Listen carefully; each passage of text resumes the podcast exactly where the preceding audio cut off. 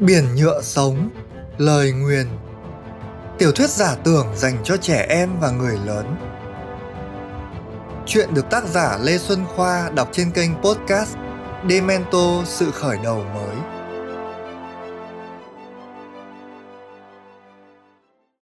Chương 25 Phơi nhiễm. Phó tướng Bút Bi Tầm đáp dịu dàng. Chủ tướng. Con quái lặp lại thêm lần nữa. Người vất vả rồi. Tầm vỗ về con quái rồi ngoái đầu về phía liên và nói, tôi cần cậu giúp. Tê giác đang bị đè dưới chiếc càng to lớn, thở hắt ra. Liên chùm ngây và ca táp cũng vậy. Đợi cô gái tóc xù bước đến chỗ mình, tâm tiếp tục nói với con quái, hãy nghỉ ngơi và cố gắng chờ rồi chúng ta sẽ cùng nhau đi tiếp vào biển nhựa sống. Chủ, tướng... Ta hứa. Tâm gật đầu với cô gái. Liên hua tay ra trước mặt. Vầng sáng hoa sen bừng nở, ôm lấy đầu của con quái. Một đám bụi vàng từ từ thoát ra ngoài, kết thành hình một vị tướng quân nghiêng mình chào tâm trước khi bay đi. Cả thân hình đồ sộ của con quái giật thót khi nguồn nhựa sống nguyên gốc lấy lại ý thức trong vật chủ. Dòm quang cảnh chung quanh, nó hốt hoảng khi phát hiện mình đã mất đi một con mắt.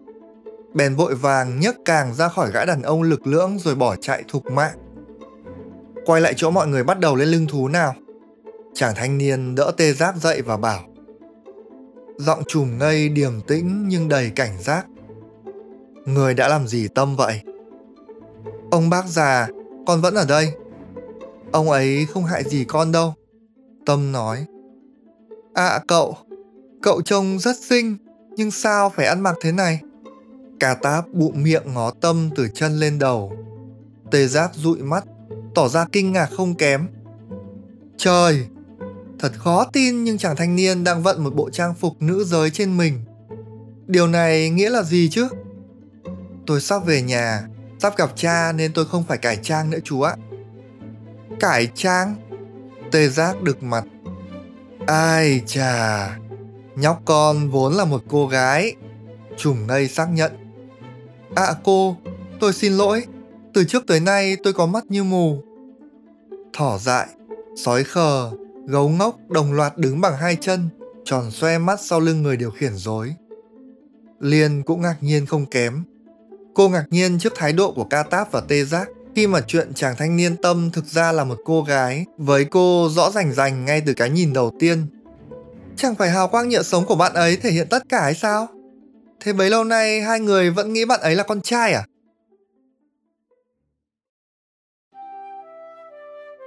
Năm người tiếp tục hành trình. Mất 6 ngày đi bộ kể từ hôm gặp lại tâm, họ tới xanh chín, một ngôi làng yên ả nằm cách xa trục đường lớn. Ngôi làng nằm trên đồi cảnh vật vô cùng thơ mộng. Từ đây có thể nhìn ngắm dòng sông uốn khúc qua những cánh đồng mụp màu đỏ đun. Hương mụp thơm ngậy, quyện trong gió như dục lòng người tìm cái bỏ bụng. Con diều mắc cọp lặn ngụp trong mây, ngoe nguẩy đầy khoái trá. Những ngôi nhà trong làng đều lợp bằng một loại lá giữ được màu xanh biếc, tường sơn màu xanh non, cửa màu nâu hoặc xám, Dân cư ở đây vốn thưa thớt lại ứng xử nhẹ nhàng. Gặp nhau trên đường chỉ đơn giản cúi chào chứ không nói gì cả. Khi họ bắt buộc phải mở lời, ai nấy đều nhỏ nhẹ tới mức người nghe phải thực sự chú ý nếu không gió sẽ cuốn lời đi mất. Người dân xanh chín hết thảy đều đi chân trần. Già, trẻ, gái, trai, ai cũng mặc những bộ quần áo giản dị, tương tự như bộ đồ mà Tâm đang mặc. Cả nhóm đi đến một quán ăn nhỏ treo biển hiệu tầm xuân. Quán chỉ có mấy chiếc bàn được bố trí gọn gàng, ngăn nắp. Cha ơi, con về rồi. Tâm buông hành lý, sốt sáng gọi. Từ bên trong, một người đàn ông ngoài tuổi đứng đắn, một vết bỏng gần nửa gương mặt, cổ đeo tạp dề, một bên chân bị tật, khập khiễng bê một cái nồi bước ra. Trông thấy Tâm, nước mắt ông trực trào ra nhưng ông vẫn cẩn thận đặt cái nồi qua một bên rồi mới ôm chầm lấy cô. Con lớn quá. Con sắp tự lập rồi ạ. Chờ cho hai cha con đoàn tụ xong, chùm ngây mới tiến lại và nói Ông bánh cuốn, ngót 25 năm rồi nhỉ? Thượng quan, người đàn ông đặt tay lên vai ông già lắc lắc. Ông già gật đầu, những nếp nhăn trên trán ép lại cho dòng lệ tuôn rơi. Trước mặt ông lúc này chính là chàng trai ngày ấy đã giúp ông trốn thoát khỏi hoàng cung của Kama. Chàng trai ngày ấy nay đã là một người đàn ông trung niên dạn dày xương gió. Lúc chia tay, ông bảo với anh rằng phải gặp lại. Không ngờ lời hẹn bỏ ngỏ đến tận bây giờ. Các vị, xin mời ngồi. Đường xa chắc các vị đói lắm. Để tôi vào bếp làm nhanh mấy món. Bánh cuốn tập tễnh đi vào. Tâm vội nói. Để con đỡ cha. À ông, tôi làm cho. Tôi dành bếp núc lắm. Ca táp cũng theo sau. Ân nhân, tôi ở đây với ngài nhé. Tôi lóng ngóng, sợ vào đó làm vỡ chén bát. Tề gia khép nép ngồi xuống ghế. Nhưng bánh cuốn chặn cả tâm và ca táp lại. Con cứ nghỉ đi. Ông cũng vậy ạ. Căn bếp này là của tôi, chỉ mình tôi là đủ rồi. Thế là cả nhóm đành ngồi xuống. Thiếu nữ kia xinh đẹp quá. Liên trỏ bức tranh treo trên tường Mẹ tôi đấy. Tâm ngước nhìn bức tranh với ánh mắt chiều mến. Bà ấy đâu? Liên lại hỏi. Mẹ mất khi tôi mới chào đời. Cha tôi nhờ người ta vẽ lại theo trí nhớ. Giọng tâm ngùi ngùi. Tôi chỉ được gặp mẹ trong những giấc mơ thôi. Gian phòng trầm lắng hẳn. Rồi đột nhiên Tâm lại nói, chậm rãi, bằng một giọng hoàn toàn khác. Mẹ con rất mãn nguyện khi sinh ra con, Tâm ạ. Không phải do con mà bà ấy ra đi, cho nên đừng tự trách mình nữa. Hổ phách, trùm ngây nghiêm giọng. Người buông tha cho nhóc con được không? Con không sao đâu ông bác già. Tâm liên tục đổi giữa hai giọng. Người vẫn quyết đổ tội cho ta ư, bánh tráng. Người nhớ lại xem, người đã làm những gì? Ông già nhìn Tâm, thở dài. Ông đã làm những gì nhỉ? Bao tháng năm cứ thế lướt qua, bao nhiêu chuyện cứ thế xảy ra. Thật khó để nhớ. Mà nhớ để làm chi? Bánh cuốn khệ nệ đặt lên bàn những món ăn thơm phức. Ăn đã các vị, phải ăn thì mới sống, phải sống thì mới bàn chuyện khác được. Nhìn nụ cười thuần phác của bánh cuốn trên gương mặt có phần biến dạng, bất giác Chùm ngây thấy người đàn ông đó vẫn là chàng thanh niên bánh cuốn đôn hậu năm nào. Dù tuổi tác nhiều hơn, cơ thể không còn lành lặn, nhưng trái tim vẫn luôn luôn ấm áp.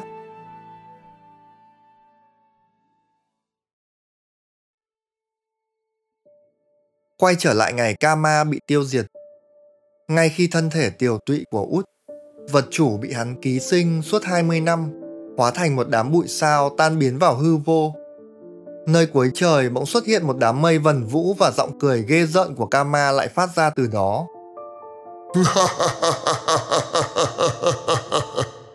Các người nghĩ hạ được ta dễ thế sao? Trò chơi mới chỉ bắt đầu thôi. Sấm chớp nổi lên đinh tai nhức óc. Đám mây đen chút mưa tầm tã xuống khắp bãi chiến trường. Mọi người bắt đầu ăn mừng ai cũng cho rằng ma vương chỉ cố gắng làm màu lần cuối trong lúc dãy chết. Tin chiến thắng theo mây ngũ sắc từ thành cảnh vẻ bay đi khắp nơi. Đến cả kinh đô sủ lông, nơi đội quân của nguyên soái ngọc cỏ lả cũng đang công thành quyết liệt. Buổi sáng ma vương bị tiêu diệt thì đến chiều, tin kinh thành được giải phóng bay ngược về cảnh vẻ. Người dân trong thành tưng bừng mở hội ăn mừng, có hoàng đế đích thân tham gia. Vậy là sau 18 năm ngai vàng đã trở về tay nhà hải cẩu lông xù. Trùng bánh mở cửa phòng với tâm trạng hỗn độn khó tả. Tất nhiên là anh sướng vui khôn xiết vì diệt trừ xong tên ma vương bạo ngược. Nhưng phải tự tay kết liễu người anh em thời thơ ấu khiến chiến thắng có đôi phần hụt hẫng. Và sau mấy tháng trời chiến đấu liên tục, cơ thể anh rượu dã đến khô kiệt. Toàn thân nhức mỏi, đầu đau như búa bổ. Anh đổ gục xuống giường và thiếp đi trong mơ, anh lại thấy khối đen nhảy nhụa đã bị anh cùng với lưu ly và hổ phách hợp lực đâm thủng. Nó bò lên người anh, nuốt chửng anh mà anh không tài nào dãy dụa được. Đừng tìm bản thân nữa. Ta biết ngươi ham muốn điều gì. Ngươi muốn trở thành người chơi đàn số một thiên hạ. Ngươi muốn được người đời tôn làm thần thánh. Ngươi không chịu ở dưới bất cứ kẻ nào. Lập khế ước với ta nhá. Ta sẽ giúp ngươi toại nguyện. Không! Chùm bánh bất lực gào lên khi khối đen nhảy nhụa ăn vào tim mình. Anh choàng tỉnh lúc nửa đêm, mồ hôi đầm đìa như tắm. Ngoài kia hội đã lắng, bốn bề tĩnh mịch. Nhưng lòng anh sao rối bời thế này? Hình như có điều gì không ổn. Một đám mây ẩn tàng bay đến chỗ anh với nội dung ngắn ngủi. Hoàng đế. Anh liền cưỡi mây bay thẳng đến phòng hoàng đế. Trước mắt anh là một cảnh tượng kinh hoàng. Hoàng đế nằm gục trong máu. Bệ hạ! Chùm bánh đặt tay lên ngực hoàng đế, truyền sang cho ngài một phần nhựa sống nhưng mọi chuyện đã muộn. Ngài nhìn anh vài giây, không thốt tiếng nào rồi chút hơi thở cuối cùng. Từ sau lưng anh, một mũi kiếm sắc lẹm lạnh lùng đâm tới. May mà anh lộn người tránh được. Anh không tin vào mắt mình. Chiến thần hổ phách kẻ đến tận sáng nay còn sát cánh cùng anh tiêu diệt Kama, đứng đó đằng đằng sát khí với thanh kiếm còn tươi máu. Sao ngươi làm vậy?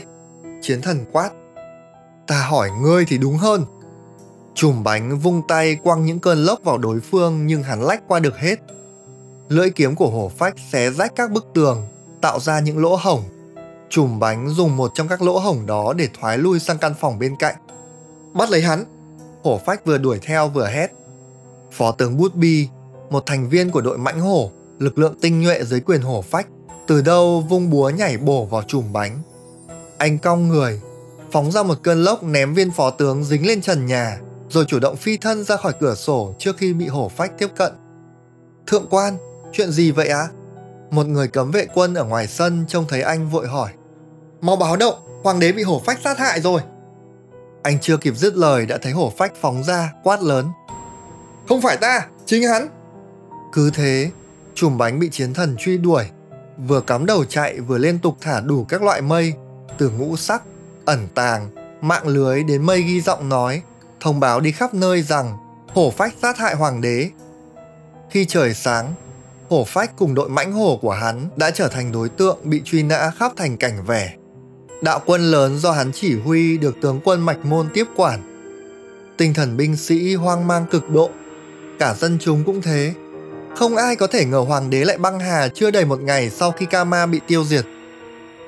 Chùm bánh đến phòng họp với Lưu Ly, súp lơ và mạch môn với vài vết thương trên người. Lúc này, nguyên soái cỏ lả đang phải kiểm soát tình hình ở kinh đô vừa được giải phóng. Nhận được tin dữ từ cảnh vẻ, ông gửi lại mây ẩn tàng, chỉ thị cho các quan lại và tướng lĩnh chuẩn bị nghi lễ quốc tang, đồng thời phải bắt hung thủ về xử tội bằng mọi giá. Đại ca, em không tin chuyện này. Mạch môn nói. Em không tin ta, tức là em nghĩ ta vụ oan cho hắn. Chùm bánh gắt gỏng. Không, em biết rõ chủ tướng giống như biết rõ anh. Anh ấy... Em không tin. Lạ. Lạ lắm. Súp lơ lên tiếng. Chính hổ phách đã cứu ông và bệ hạ về thành ôi ba ôi. Y đã bảo vệ bệ hạ suốt nhiều năm và giờ lại tự tay sát hại ngài một cách lộ liễu thế ư? Đúng là phi lý. Lưu ly tán đồng. Binh quyền đang trong tay hắn. Muốn cướp ngôi hắn cũng thừa sức lập những kế hoạch khôn ngoan hơn. Tuy nhiên, cũng có một khả năng. Anh cả, anh nói đi. Ta nói khả năng, chỉ là khả năng thôi. Ta không khẳng định được khả năng đó là sau trận chiến hôm qua, hổ phách đã bị phơi nhiễm nhựa sống của Kama.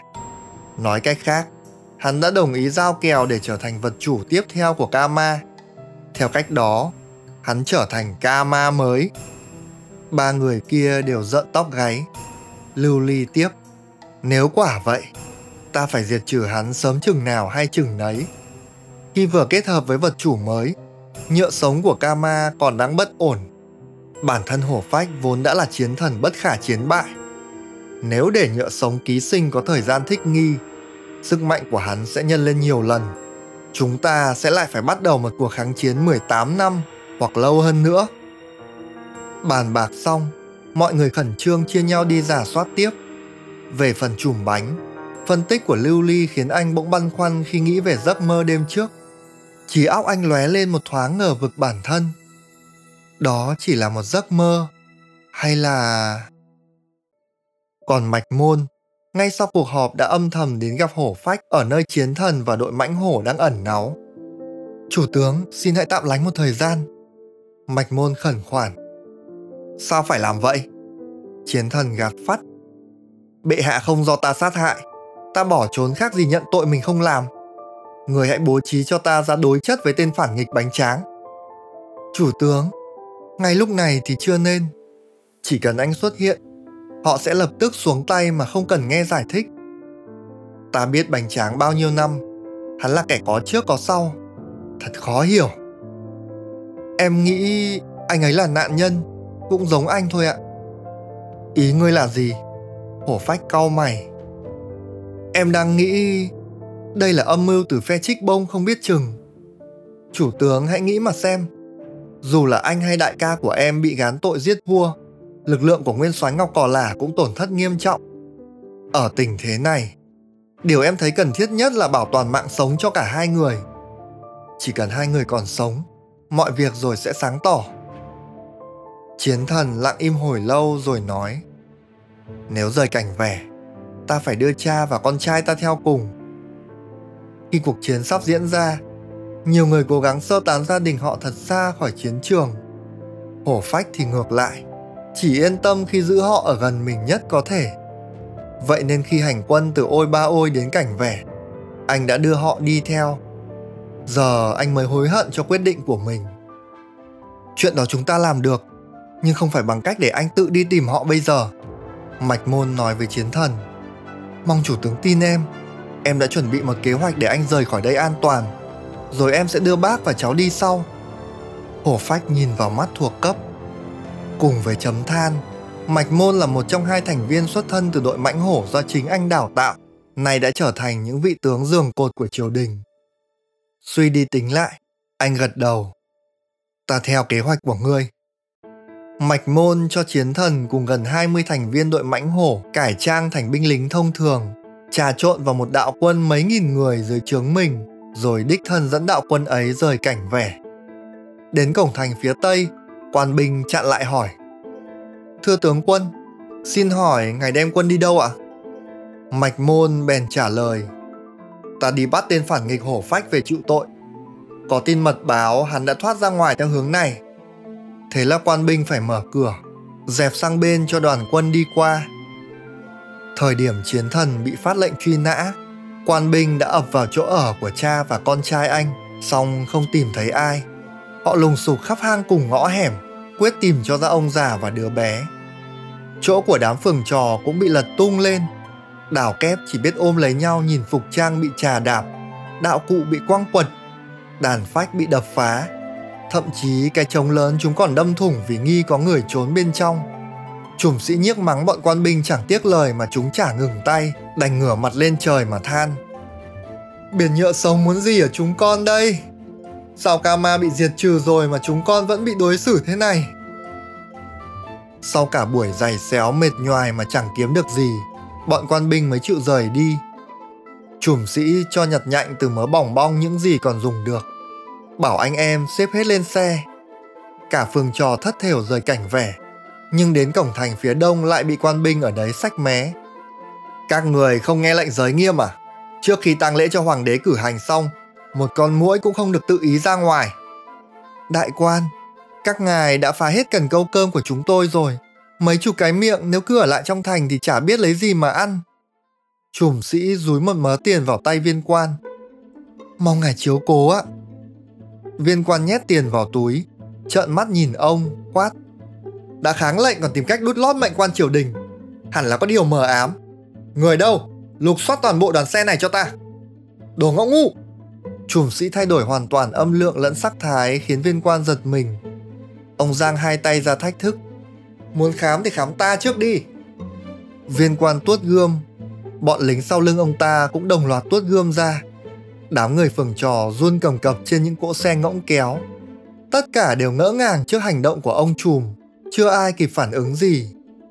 Đúng lúc này, họ nghe thấy một âm thanh réo rắt. Nhóm quan binh ngước nhìn lên thì thấy thánh đàn đang ngồi trên nóc một chiếc xe với cây đàn trúc của mình. Trùng hợp làm sao? Viên quan nọ có người mẹ trước mắc chứng nan y, uống thuốc gì cũng không đỡ, chỉ còn chờ ngày lìa cõi đời.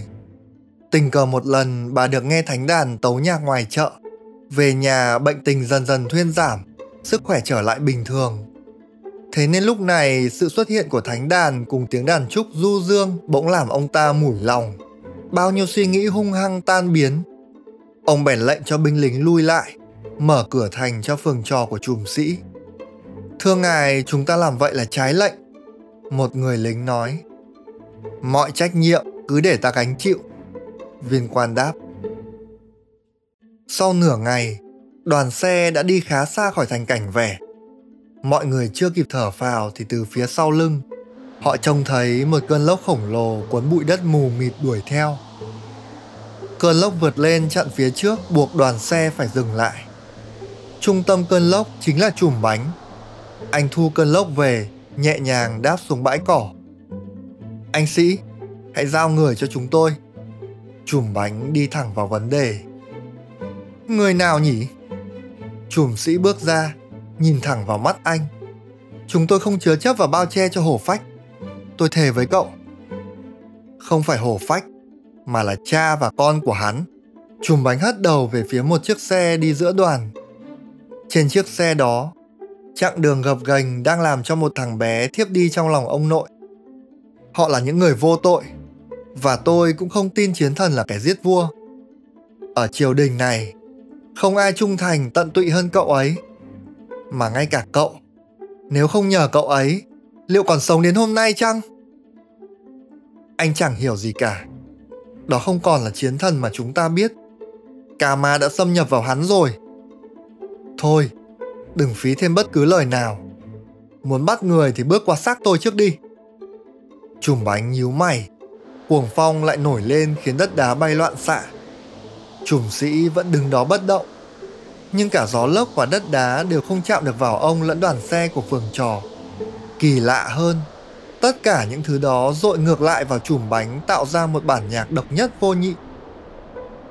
Thánh đàn đã ngồi trên bãi cỏ với cây đàn tơ tự khi nào. Bạn hãy đưa mọi người đi đi. Ông bảo trùm sĩ. Nhưng tiên sinh, tôi phải chơi tiếp khúc nhạc này. Trùm sĩ miễn cưỡng vâng lời. Trước khi lên xe, ông trừng trừng nhìn chùm bánh. Kể từ bây giờ, chúng ta không còn là anh em, không còn liên quan gì đến nhau. Sau này tôi hy vọng không phải nhìn thấy mặt cậu nữa. Đoàn xe vòng qua chùm bánh, tiếp tục lăn bánh về phía trước. Những con ngỗng lúc lắc đầu nhìn anh trêu ngươi. Chùm bánh không nhúc nhích nổi. Mọi thần thông đều vô hiệu Hết thải nhựa sống được anh giải phóng đều chuyển hóa vào một bản hòa ca vừa hào hùng vừa bi tráng. Tưởng như chùm bánh đang hát trên nền bản hòa ca đó. Tiên sinh, tôi đang sai chăng? Bạn vẫn chơi đúng phần hòa thanh của bạn. Rất hay và sinh động. Thánh đàn nhoẻn miệng cười.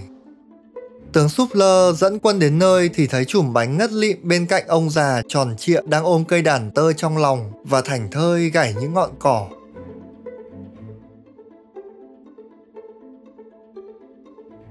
Bạn vừa nghe xong chương 25 Phơi nhiễm của tiểu thuyết giả tưởng Biển nhựa sống, lời nguyền. Xin chân thành cảm ơn bạn và hẹn gặp lại ở chương tiếp theo.